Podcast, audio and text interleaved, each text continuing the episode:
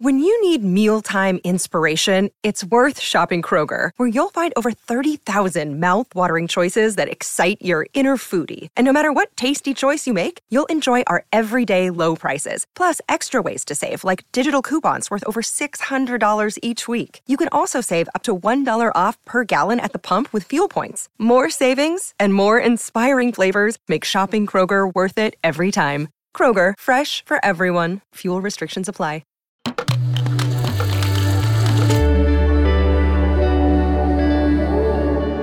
Cora. Sono Luca Bizzarri, questo è un podcast di Cora Media e si chiama Non hanno un amico. Nei primi anni in cui mi capitava di salire sopra un palco per soldi, mi capitò anche di conoscere Enzo Iannacci. Arrivò nei camerini tenendo in mano un pacchetto di sigarette e una bottiglia di whisky, ma così come se avesse un arpione alla fine del braccio. E già lì, come poteva non essermi simpatico? Poi, quando arrivò una signora prima dello spettacolo a proporgli un assaggio di focaccia ligure, lui rispose: Guardi, grazie, ma no, perché ho fatto le analisi del sangue e ho i valori di un elefante. Grasso. Da poco su Netflix c'è un documentario su di lui, su Enzo Iannacci, un signore che andrebbe messo tra le materie di studio perché è totalmente ininquadrabile. Era un musicista sopraffino, un medico molto bravo, un cantante stonato dall'intonazione perfetta, un saltimbanco nel puro senso del termine, un uomo generosissimo che ha contribuito al successo di molti altri suoi colleghi, ma soprattutto, e qui viene la parte più interessante, il rappresentante di un mondo che non è soltanto cambiato, ma è stato proprio sostituito da qualcosa di diverso, di meno comprensibile. Perché prima, quando c'era Iannacci, c'era il mondo del talento e della cura del talento e ora non c'è più. Per parlare con il mondo dico, io e te che, che, guardi le mie rughe, io e te che mangi le mie acciughe. Finito, basta, penso che lo lì. Che andrà avanti. Oh, fermi tutti. Sto vivendo con estrema consapevolezza che questo sia l'episodio boomer che oggi il rischio sia di metterci qualche non ci sono più i bei tempi di una volta, signora mia, ma corro questo rischio con la consapevolezza di chi, tra le varie sfighe della mia generazione, ha avuto però la fortuna di esserci, di vivere quegli ultimi anni prima del passaggio, prima del cambiamento e di vedere quello che allora si chiamava show business e adesso... e adesso non si chiama più niente, non esiste più e non esiste più non solo perché si sono ristretti i tempi, perché se prima da sconosciuto a famoso c'erano dieci gradini da salire, ora non più.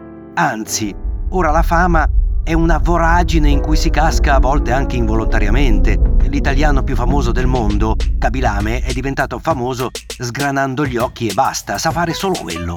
Ha costruito quel talento giorno dopo giorno? No, non credo. Farà quello tutta la vita? Non lo so trovo anche sia poco interessante chiederselo.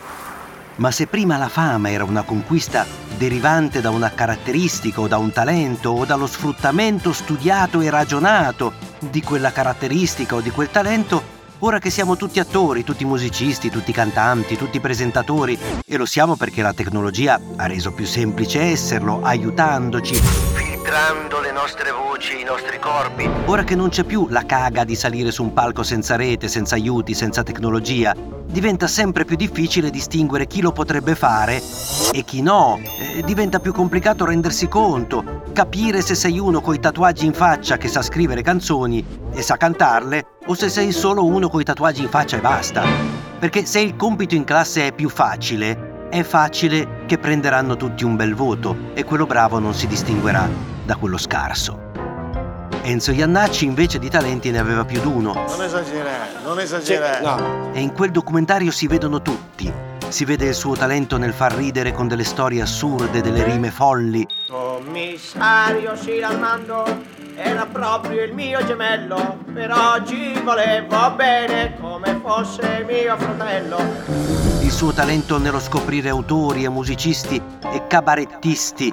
Ah, che bella parola, cabarettisti, che poi faranno la storia nei loro rispettivi campi. Mi piacerebbe cantare una canzone intelligente. Si vede il suo talento nel toccare temi complicatissimi in tempi complicatissimi a fine anni Ottanta Iannacci ha scritto una canzone sull'eroina che si intitola se me lo dicevi prima. E non solo racconta la dipendenza, ma per la prima volta racconta la reazione della gente davanti a quel problema, il disinteresse, il fastidio che allora era per questi zombie che ti chiedevano gli spiccioli per strada e adesso è per tutto, per tutto quello che non tocca direttamente i nostri bisogni. Per finire con le parole che raccontano la società di quegli anni e degli anni a venire.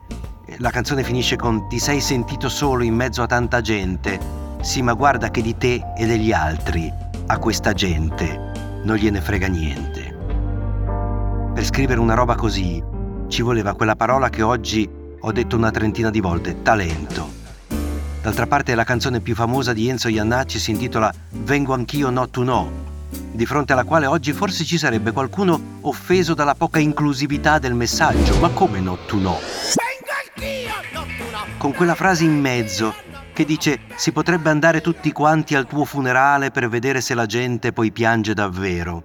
Frase con la quale il prete iniziò proprio il funerale di Iannacci a Milano qualche anno fa. Un funerale in cui non ci rendevamo conto che stavamo seppellendo il mondo degli attori per infilarci tutti nel mondo dei figuranti. Signora mia, quei tempi che non tornano più. Ti sei sentito solo, mezzo a tanta gente, sì ma guarda che di te e degli altri, a tutta questa gente qua, ecco, non gliene frega niente.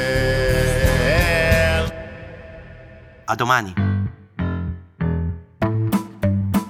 Se volete commentare, se avete idee o suggerimenti per nuove chat di WhatsApp o testimonianze di nuove chat di WhatsApp, potete scriverci a nonanunamico@gmail.com o nonanunamico@coramedia.com. Anche per gli insulti, prendiamo anche quelli. Non hanno un amico è un podcast di Cora News prodotto da Cora Media. È scritto da Luca Bizzarri con Ugo Ripamonti. La cura editoriale è di Francesca Milano. La supervisione del suono e della musica è di Luca Micheli. La post-produzione e il montaggio sono di Filippo Mainardi. Il producer è Alex Peverengo. Le fonti dei contributi audio sono indicate nella sinossi.